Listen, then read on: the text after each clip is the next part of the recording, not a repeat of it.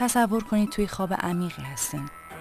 ناگهان از خواب میپریم نه به وسیله زنگ ساعت. چشماتون به طور کامل بازه و یه جن خبیس روی سینتون قرار داره. شما رو به تخت میخکوب کرده. سعی می‌کنید دهنتون رو باز کنید و فریاد بکشید. ولی هیچ صدایی از دهنتون خارج نمیشه. تلاش می‌کنید بلند شین و فرار کنید. ولی متوجه میشید که به هیچ وجه نمی‌تونید حرکت کنید. اون جن خبیس سعی می‌کنه که شما رو خفه کنه اما شما نمی‌تونید باهاش بجنگید.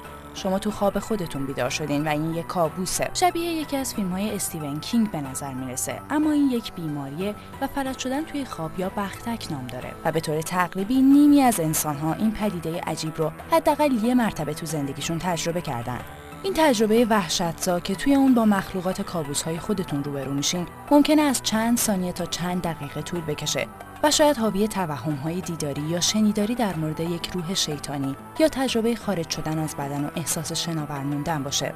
بعضی حتی فلج شدن توی خواب رو با مقابله با یک روح یا روبوده شدن توسط موجودات بیگانه اشتباه می‌گیرند. توی سال 1867 میلادی دکتر سیلاس ویر میچل اولین پزشکی بود که فلج شدن توی خواب رو مورد مطالعه قرار داد.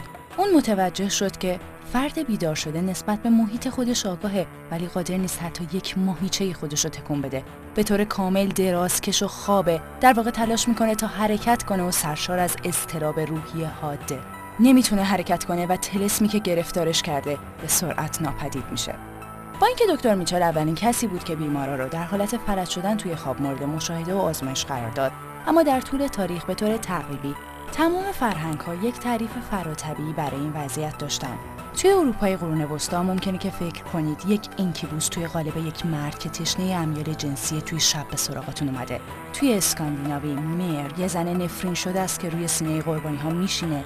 و مسئول این حالت توی آدمهایی هست که خوابن. توی ترکیه یه جن شما رو روی تخت نگه میداره و سعی می‌کنه خفتون کنه. توی تایلند فی‌ام توی خواب کبودتون می‌کنه. توی ایالات متحده hag یا عجوزه به سراغتون میاد. توی مکزیک شما می‌تونید se me subió el muerto رو مقصر بدونید. مرد مرده.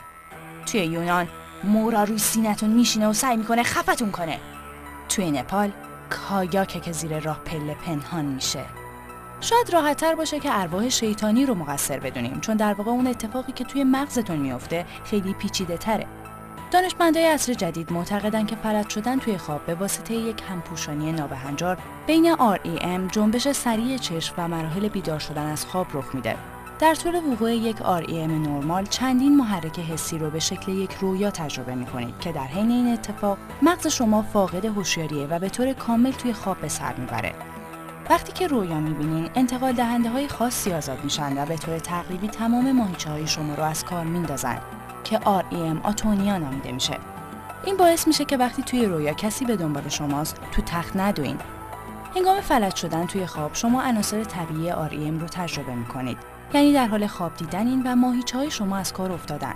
تنها تفاوتش اینه که مغز شما بیدار و هوشیاره. همین حالت باعث میشه که تصور کنید با یک موجود وحشتناک مواجه شدین. خب این فرضیه توهمات شما رو توجیه می‌کنه اما احساس وحشت و خفگی و فشار روی سینه رو که خیلی ها تعریفش می‌کنن چطور میشه توجیه کرد؟ خب در طول REM اون قابلیتی که جلوی اجرای رویا توسط بدن رو می‌گیره یعنی REM آتونیا کنترل خودمختار تنفس رو هم ازتون می‌گیره. بنابراین تنفستون سطحی میشه و به سرعت انجام میشه. شما دی اکسید کربن بیشتری به درون ریتون می‌کشید و توی تنفستون احساس گرفتگی می‌کنید. هنگامی که فلج شدن در خواب رو تجربه می کنید واکنش بدن نسبت به ترس از حمله یک موجود شیطانی همراه با بیداری کامل مغز توی حالت REM موجب میشه که اکسیژن بیشتری به درون ریه بکشید و شدیدتر تنفس کنید. اما نمی‌تونید چون REM آتونیا کنترل تنفس رو از شما گرفته. اینطور تقلا کردن برای تنفس در حالی که بدن شما هنوز خوابه باعث احساس فشار روی سینه یا خفگی میشه.